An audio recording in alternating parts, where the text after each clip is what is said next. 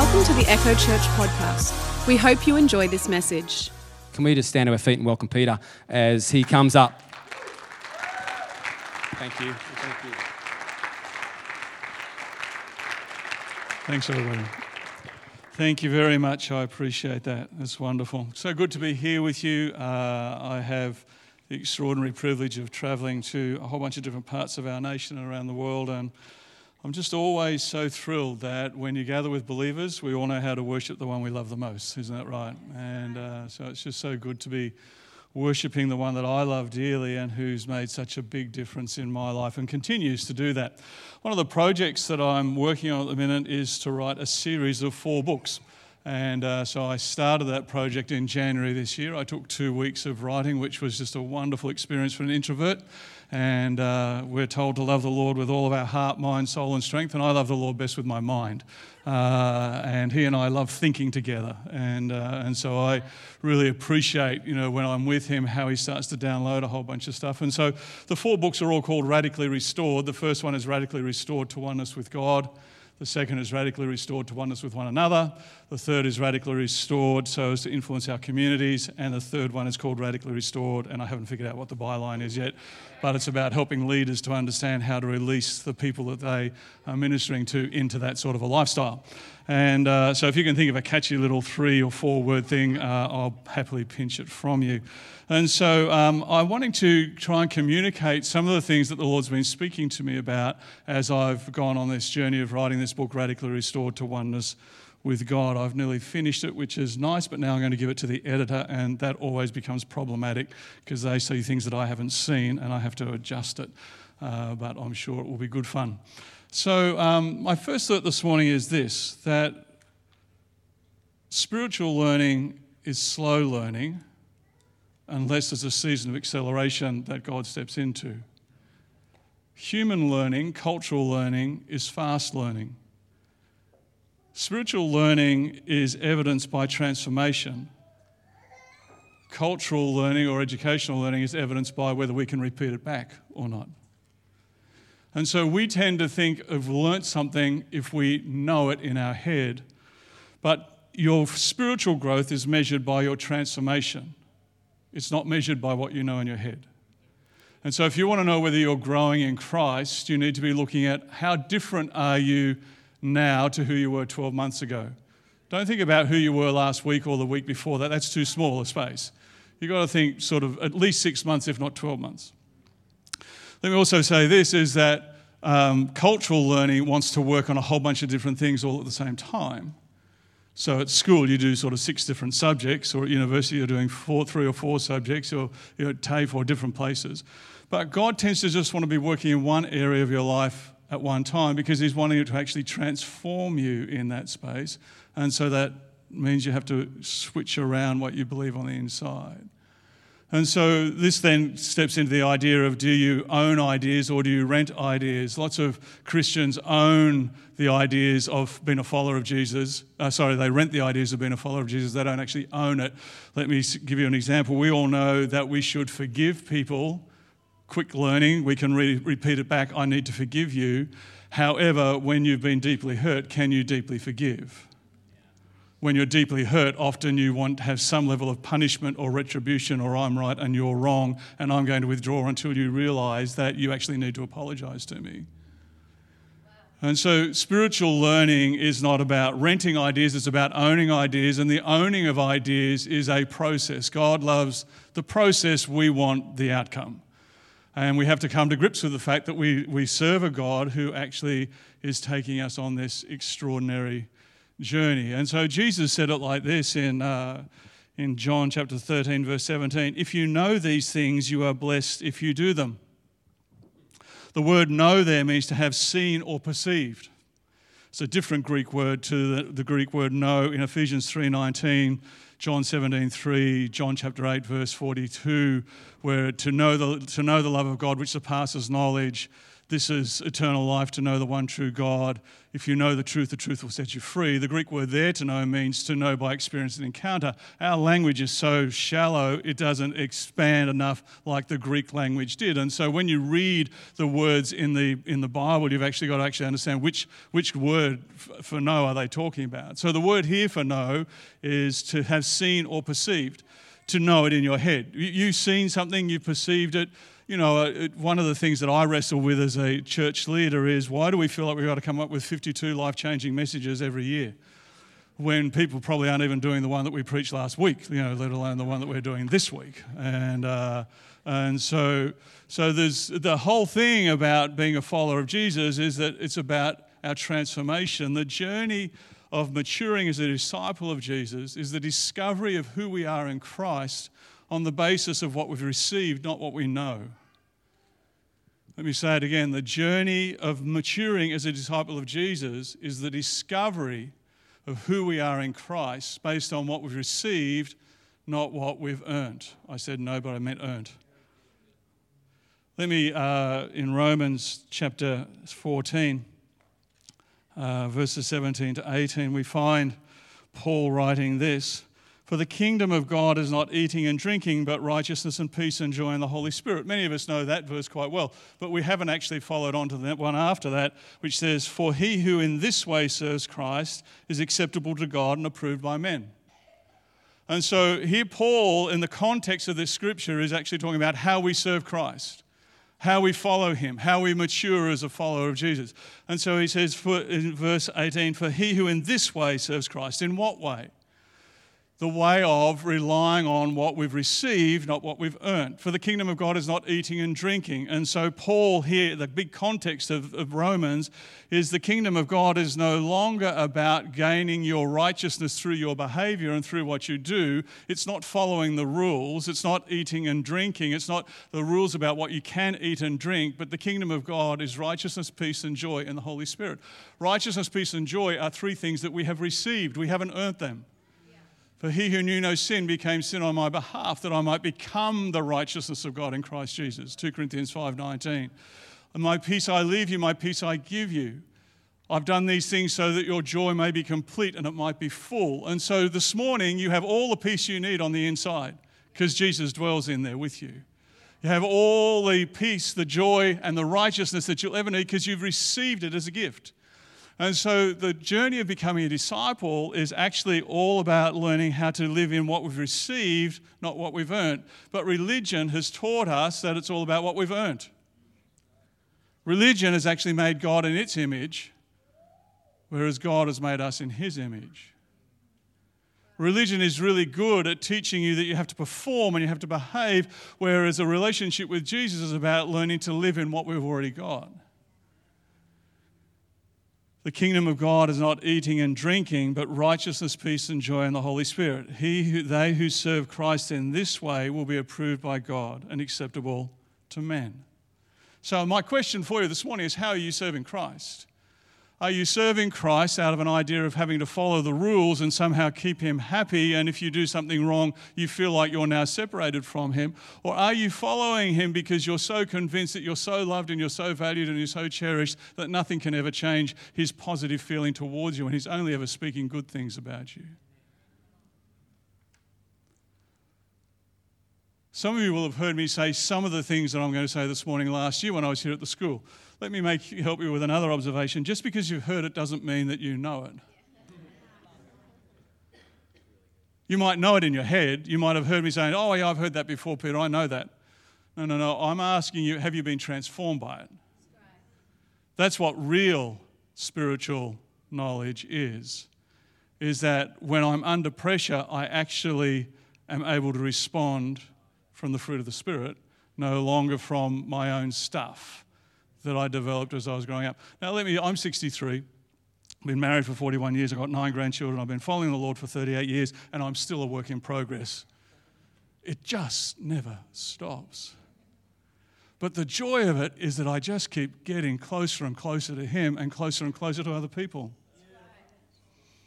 And so it's just this wonderful thing about being a follower of Jesus. So the kingdom of God is not eating and drinking. So, what is the kingdom of God? Uh, just very quickly, the kingdom of God is where the supreme rule and reign of Jesus' authority exists. And so, if the kingdom has been manifest in your world, it's where his supreme rule and reign, his authority is existing. You have surrendered to him in that area of your life. In those areas of your life where you don't respond like Jesus would respond, then the kingdom of God is not in that part of your world. It's in you, but you're still learning how to live in that part of the kingdom. And so, it's where we surrender to him. He's Lord, capital L, we're Lord, little l. You are actually a Lord. Jesus said, he said that he gave to us a dominion called the earth, and we're meant to rule over it and subdue it. He gave us a free will. We all have our own little kingdoms that we're defending. Kids are learning this from a very young age. From the time they're two and they say no, it's their kingdom that they are now ruling in your presence. Then they grow up and they're sitting on the back seat. Well, I used to in cars, they're all separated now, but they used to say, Don't you come across that part of the line? And that's my part of the back seat. Or these are my toys. This is my kingdom we all have our own little, we're all, we're all lords. We've all got this, this part of our lives where we say, this is mine. But Lord, capital L, turns up and says, you know that bit that you think's yours? Well, I'm actually going to ask you to surrender that. Don't you dare, that's mine. I want to hang on to my sulking right now. I want to hang on to my unforgiveness right now. I want to hang on to my discouragement right now. Pull it in. But he says, No, well, I actually can help you with that. No, you can't. The kingdom of God is where the supreme rule and reign of Jesus' authority exists. And so the activity of the kingdom, the thing that God is trying to do in all of us, is to restore things back to the way He originally intended them to be. This is why we invite people to start walking with Jesus because we've always meant to be in the family of God. We lost that relationship when Adam and Eve exchanged fathers in the garden. Jesus' primary, primary reason for coming was not to get you out of hell, but it was to get you into his family that you would be in his family. And so, so God is restoring everything back to the way he originally intended to be. That's why we pray for sickness and we want people to be healed because God never intended mankind to be sick. It's a part of the fall. And so, what we're doing as followers of Jesus is that we are allowing the supreme rule and reign of Jesus' authority to exist so that we can restore things back to the way that God originally intended them to be, which is called shalom. Shalom is the word that means to flourish. It's not just peace, but it means to flourish in every area of your life. And so we are carriers of shalom. We are people who carry shalom into people's worlds because we actually want to be people of the kingdom. And so God's original purpose was that we would be created in his image. Let us make man in our image. And so, whatever part of you is not reflecting the image of God, that's where the Holy Spirit wants to help you. That's where the Holy Spirit is actually at work inside of you. And that's this 40 days, whatever those words are that go after it, that you're all involved in. Negativity and whatever that other one was. I haven't, I didn't listen closely enough, but whatever that is, the Holy Spirit, He's a, God's original intent is that you would look like Jesus, think like Jesus, act like Jesus, respond like Jesus. That was His original intent, that we'd be made in His image. But that image has got marred. This is why in Romans chapter 8 and verse 29, we find Paul writing in the context. So, the context of Romans chapter 8, very quickly, is that in verse 14, we're told we're children of God, but then we're told as children of God we're going to suffer. He talks about that from verse 18 down to 25. And then he says in verse 26 that we're going to have weaknesses. And so the context of verse 29 is that in the context of suffering and weakness, for those whom he foreknew, he also predestined to become conformed to the image of his Son, so that he would be the firstborn among many brethren.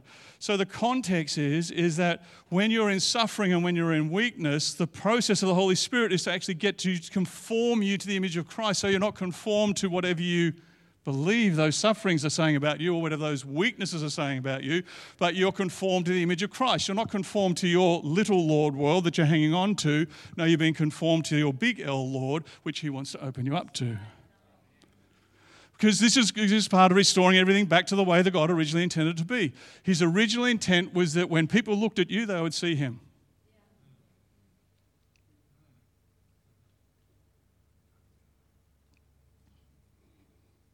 This is the work of the Spirit. This is the work of God. And it's a work where He is really so much in love with you that He wants to help you step into this space. And so we've got to understand what it is that we've received so that we learn to live in what we've received. Because when we live in what we've received, then we start to be restored back to the image that God always intended us to have, not the image that we created as we dealt with our pain and suffering and weaknesses as we were growing up. And this image that we've created of ourselves, and this, that image has got, we want you, I'm happy for you to see part of the image I've created for myself, but we all have these areas where we're ashamed and guilty. And just about everybody in the room will have the thought if people really knew who I was, they wouldn't like me. We all have these places called no go areas where we just don't want anybody to get in there and know that about us. All those closest to us sometimes see it, but then we try and defend it. The Holy Spirit is, is really, his, his purpose is that you would be one of the many brethren that Jesus was the firstborn of. Your destiny is to be conformed to the image of Christ. And so we then need to understand what it is that we've received. And most of us haven't taken enough time to think about what we've received. And so if you have a Bible with you this morning, now it becomes legal for you because I've quoted it, but you're going to read it. So Galatians chapter 3, verse 26, if you want to turn there on your electronic device and stop social networking, that'd be great.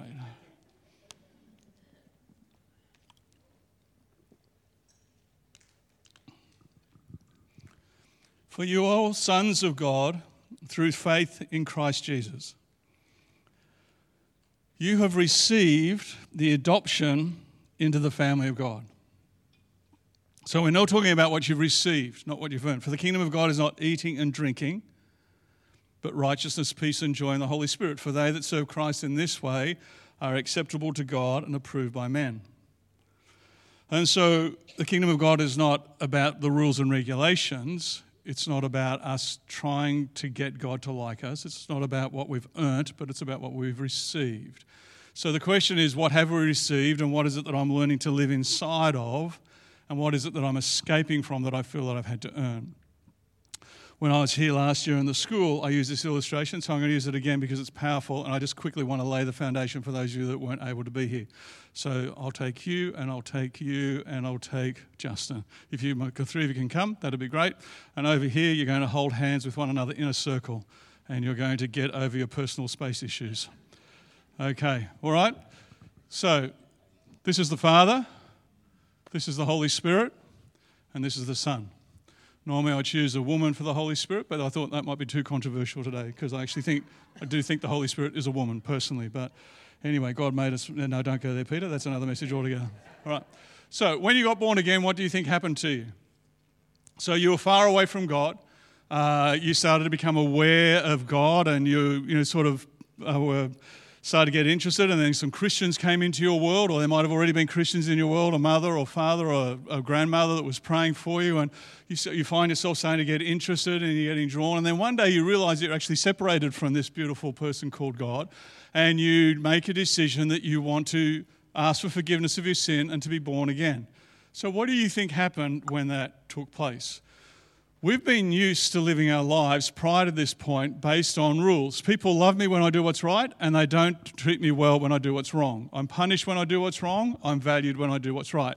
And so when we get born again, we think we get connected to Jesus because we ask Jesus to come into our heart. But then we come to church and hang around Christians and we begin to learn all the things that we shouldn't do. It's called sin. And so, because we're used to love being offered on the basis of when I do what is right, I'm loved, when I do what is wrong, as I'm punished, we bring that idea with us into this relationship. And then when I do something that's wrong, I feel like I'm separated from God. But the church is helpful. It teaches us a whole bunch of things to get the ledger right. If we pray more, if we read the Bible more, if we fast more, then they'll start to like us again because we're doing what's right but then we do something else that's wrong and we feel separated. So now I think I actually heard them say if I double tithe, that really impresses God. And so, so I begin to double tithe for a few weeks and I begin to fast for longer. And then I feel like God must be impressed with me and I get connected again. My question for you this morning is this you? There'll be enough people in the room this morning that this is how you actually relate to God. Because you're thinking that it's about what you've earned, not what you've received because we're used to getting love on the basis of what we've earned, not just being loved unconditionally. So, what really happened when you got born again was that you were adopted into the family of God. You are in here. This is where you are today. And nothing can get you out of here unless you decide to walk away from God. This is why Paul was able to write uh, that nothing can separate us from the love of God. So you brought all of your crap in here. You brought all of your brokenness. You brought all of the stuff that doesn't work for you, and it's right in here. Why is it in here? Because these are the only people that can help you to get set free. These are the only ones that can help you know what you don't know. The, the crazy thing is that our heart knows things the head will never understand because we carry pain and hurt. And so that's what this one, no. Yes, you were the Holy Spirit, weren't you? You were the one I wanted to be a girl. But anyway. That's his role. He's our counselor. And this is the role of the father is to say, You're awesome. I believe in you. I always have. I'm just so glad you're back in my family. I think you're awesome and you're great and fantastic. And Jesus just says, Let's go and kick the footy. Okay, you guys can go and sit down. We can thank the Godhead. Thank you.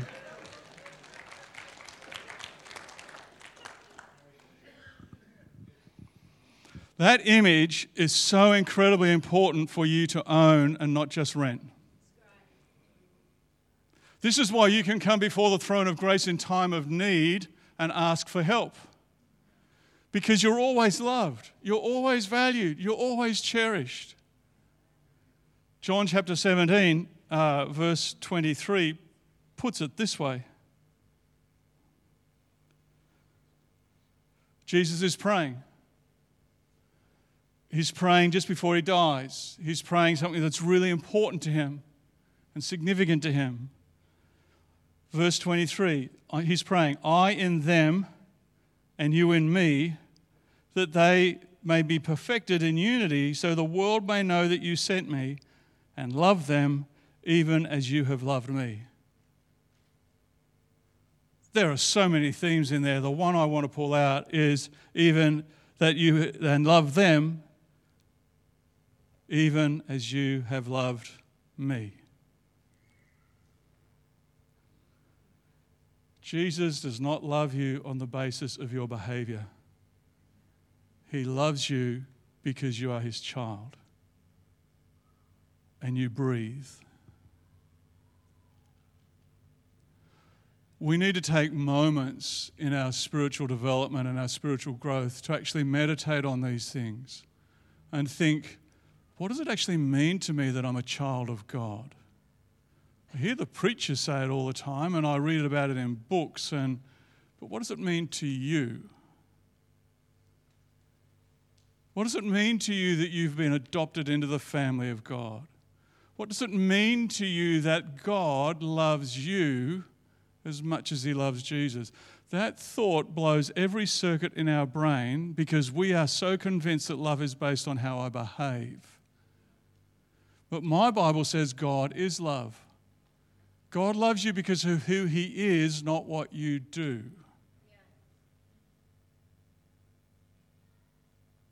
And so we're discovering who we are in Christ on the basis of what we've received, not what we've earned. They that serve Christ in this way are approved by God and acceptable to men.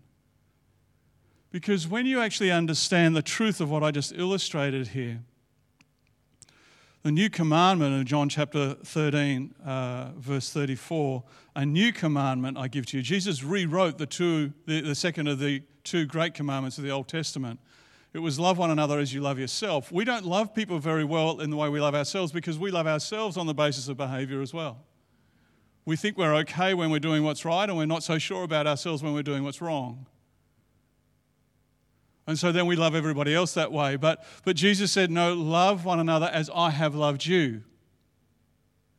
And so it's really important that we actually understand how He loves us, that I'm, I'm actually in the family of God. And in, in here, He brought me in knowing all of my failings, all of my weakness, all of my suffering. That's what Paul is reaching for in Romans chapter 8 when he says that we are predestined to be conformed to the image of Christ.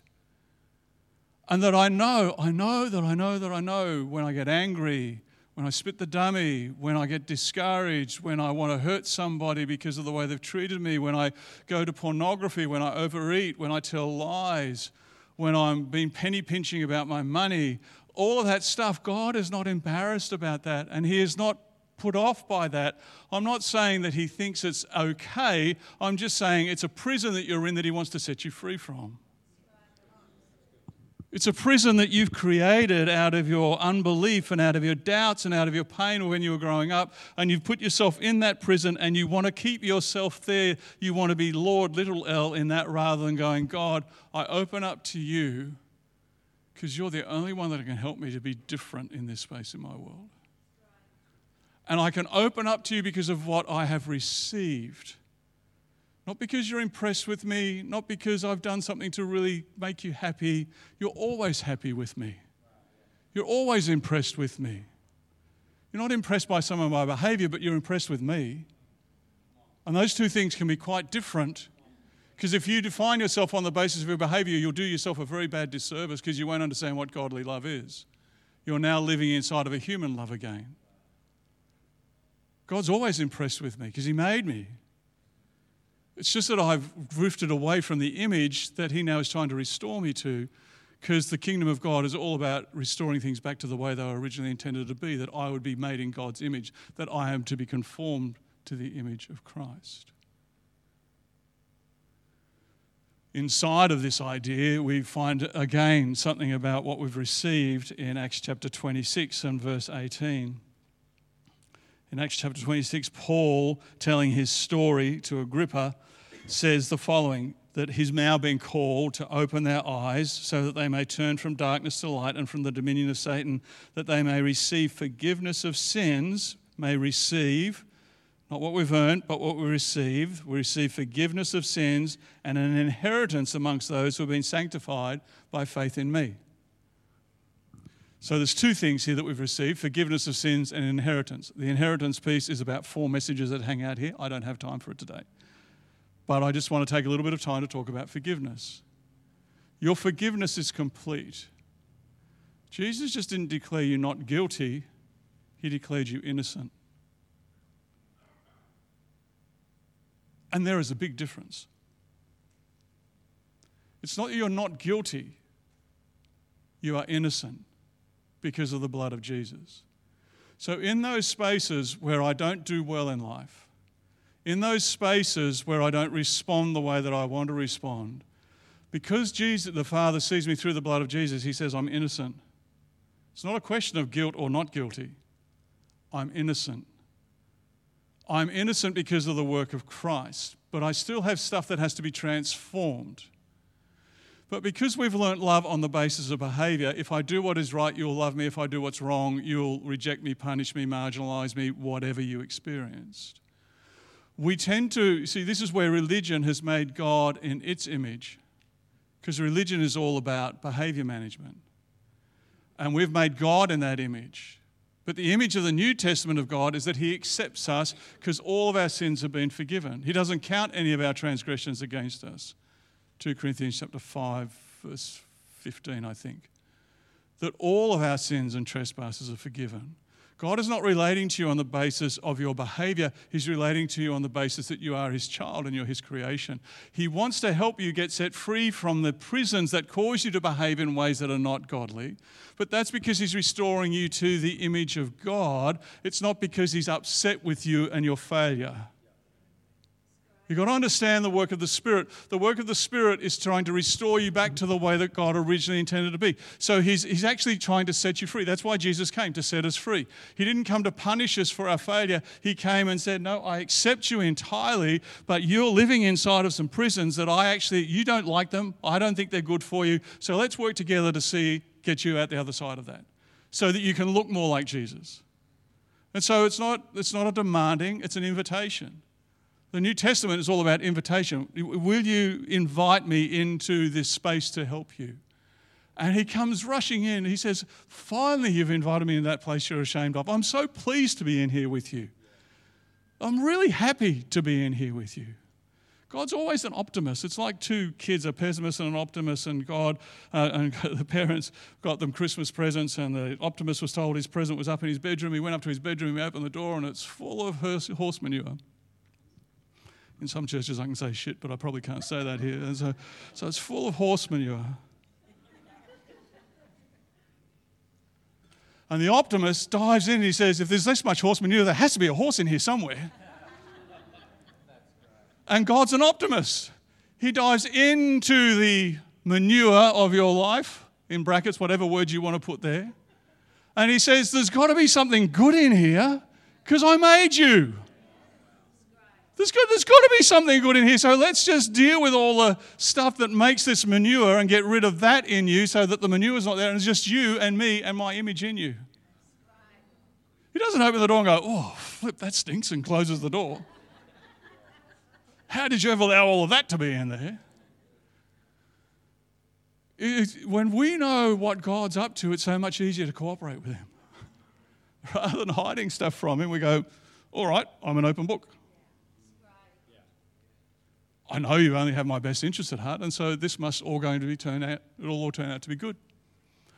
And so Paul says it this way in Romans chapter 6, verse 11 Be dead to sin and alive to God in Christ Jesus. He's saying, Be dead to behavior management and be alive to belief management. Because all of your poor behavior is connected to wrong believing. Behavior is always the echo of belief. When you get angry, you choose to get angry. Nobody makes you get angry. Some people are really great at creating the environment where that choice is much easier for you to make. but it's your choice. When we get angry, we're believing something. The behavior of anger is always connected to a belief. I believe I'm threatened. I believe I have to defend myself. I believe I have to prove that I'm right. I believe that you are doing something to hurt me and I'm going to hurt you first.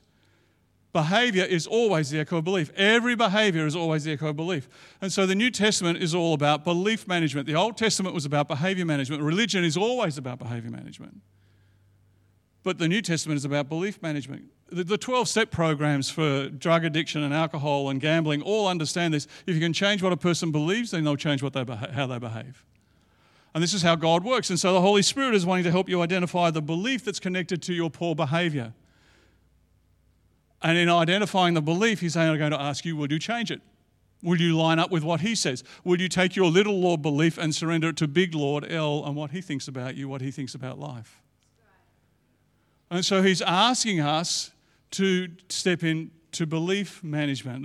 One of the best ways to discover about what you're believing is that a lemon, when you squeeze it, you get lemon juice. An orange, when you squeeze it, you get orange juice. A Christian, when you squeeze us, you should get Jesus juice. But when you're squeezed by somebody rejecting you, when you're squeezed by somebody lying about you, when you're squeezed by a bad health report, when you're squeezed and not have enough money to pay the bills, does Jesus juice come out? You say, well, what does Jesus juice look like? It's pretty simple. It's the fruit of the Spirit love, joy, peace, patience, kindness, or the fruit of the Spirit, self control. And so, so if you're wanting to go on this journey and accept what I'm saying today, let me also say this good preaching should, isn't to be agreed with, good preaching is to be wrestled with. And so I don't mind stepping on people's corns because I just want you to wrestle with it. If you agree with it, I haven't done a very good job. You can agree with some of it, but not all of it. So, if you want to go on a belief management journey, which is the one that the Holy Spirit's asking you to go on, because when you get squeezed and you respond from the fruit of the Spirit, you don't look like Jesus. And we are understanding that the original intent of God, the original purpose of God was that we would be made in His image. And so, if the activity is the kingdom is to restore everything back to the way that God originally intended to be, then He's trying to restore your image back to looking like Jesus in every situation. That's what the Holy Spirit's trying to do for you. And he does it with love and with kindness and generosity and laughter.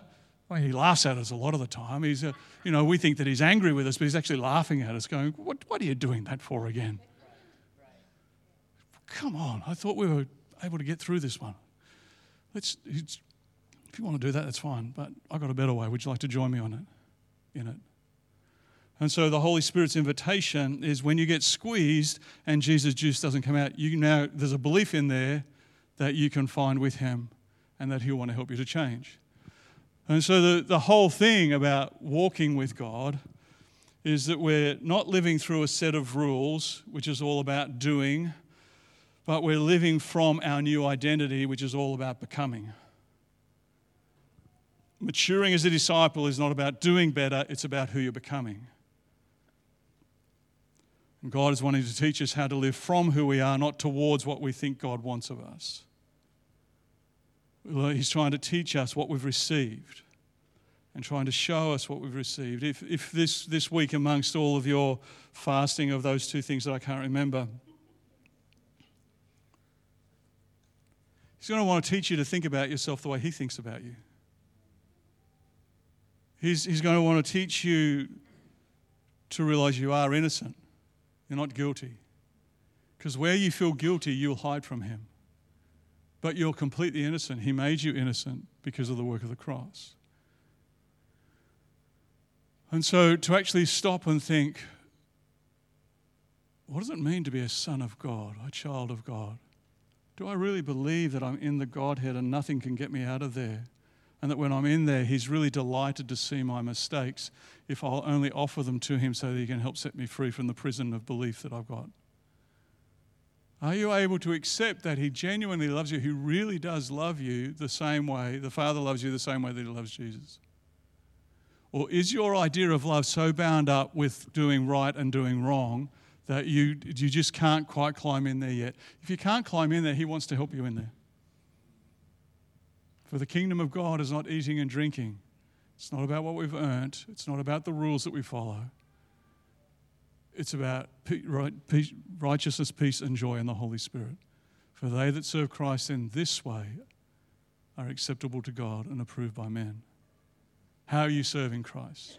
when other people look at you in your workplace, in your family, in your school, in your university, wherever you are, when they look at you, how do they see you serving Christ? Not serving Christ as on standing on a soapbox and preaching hell and damnation. That's the last thing you should be doing because God wants you to reconcile people to Him, not scare the living daylights out of them. Eugene Peterson, uh, in a very beautiful way, has taken Matthew chapter 11, verses 27 and 30, and summarized this opportunity that I'm unpacking for you this morning. The consequence of living inside of what we've received, not what we've earned, is that we're learning to live our whole lives in response to the love of God. My whole life, I'm living it in response to the love of God. I know when I fail, He still loves me because He is love, and His love for me is not based on what I do. And so when I don't do what, when I suffer, when I've got weaknesses, when things aren't going right, when I'm squeezed and Jesus' juice doesn't come out, I respond by understanding I am loved by God. I'm a child. I'm in the kingdom. Uh, sorry, I'm in the family, and He loves me just like He loves Jesus. And so my whole life now is about living in response to that love.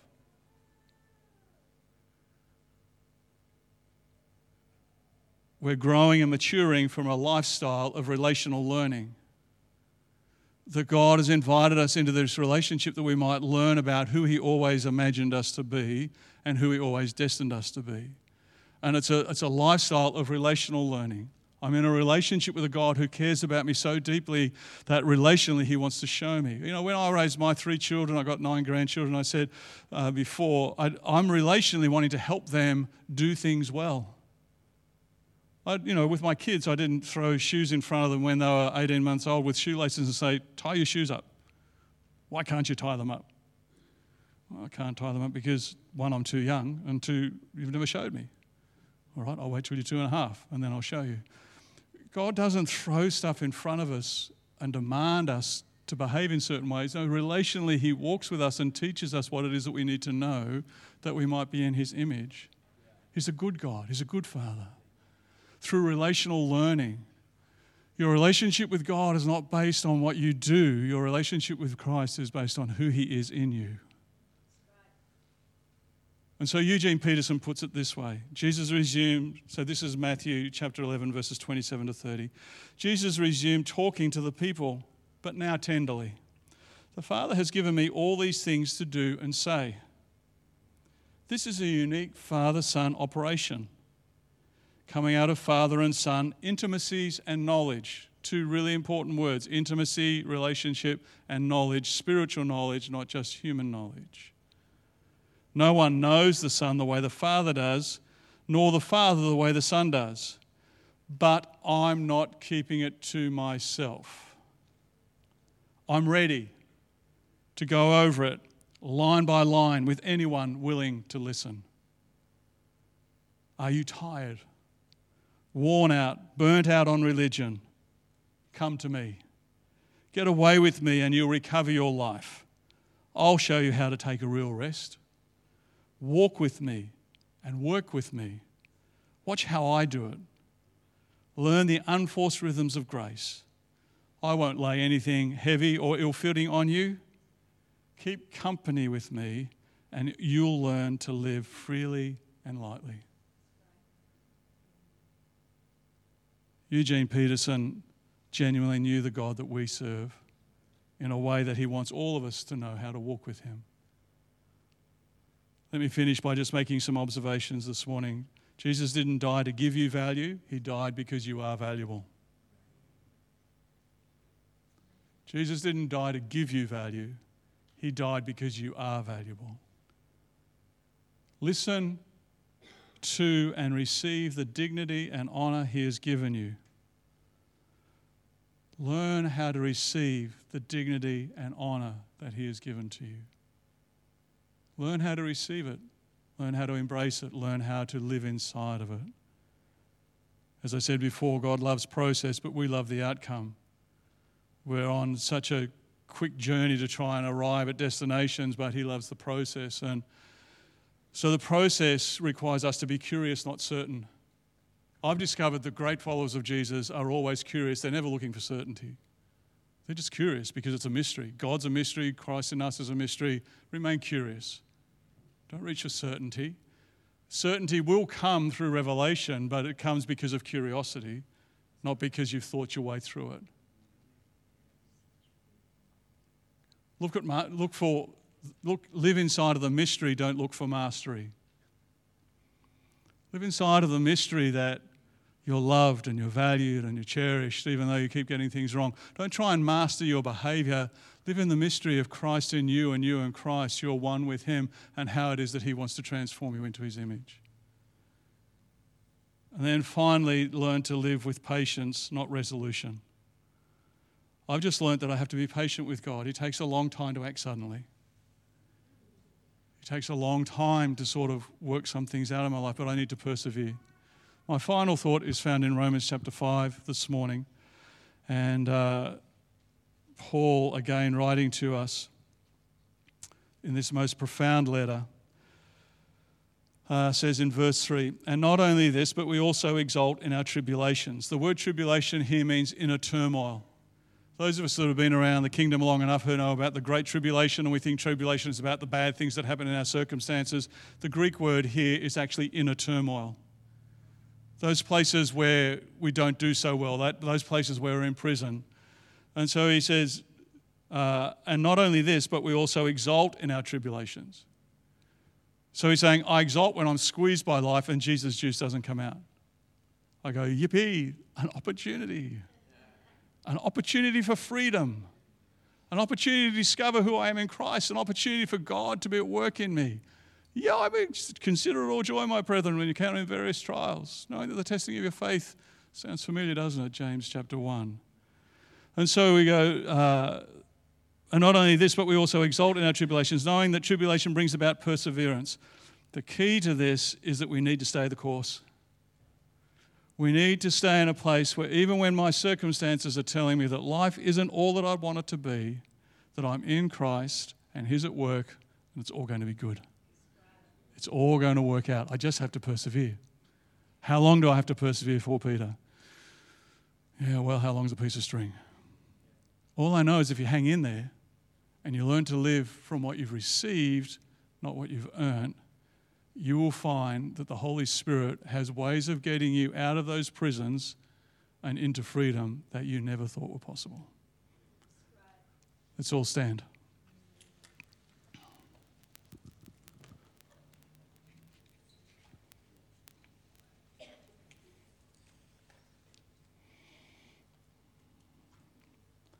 Eugene Peterson's cry to us is keep company with me and I'll teach you how to live lightly and freely. It doesn't speak of a God who wants to punish you, it speaks of a God who wants to set you free. And so, right now, I just want you to think you've been squeezed by life this week, everybody in the room has. Justin called it a list. We've all got our lists, everybody else is around us has got their list of stuff. Just think about one area in your life where you've been squeezed this week where you didn't respond as well as you'd like to. Maybe it was on the way here to church. Not unusual. Maybe it was when you saw that person in the room that you still haven't reconciled with.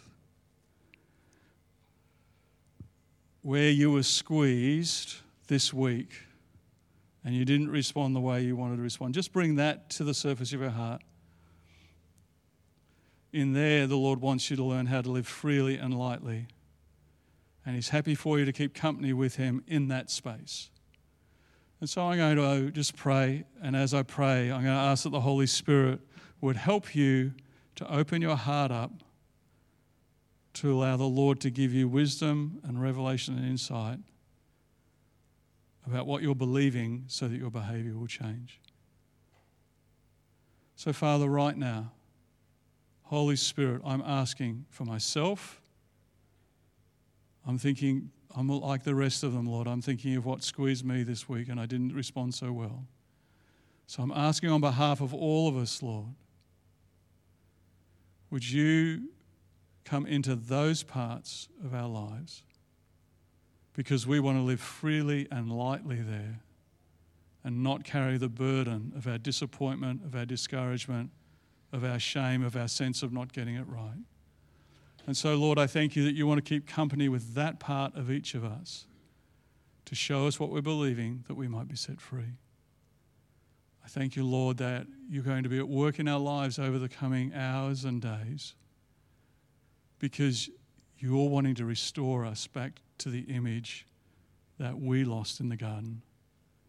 You're wanting us to be conformed to the image of Christ. And so, Holy Spirit, would you give us insight and wisdom and revelation that would allow us to live in the freedom that you've won for us and learn to live from what we've received and stop measuring everything by what we think we have or haven't earned. In Jesus' name, amen. Thanks for listening, everybody. I appreciate it.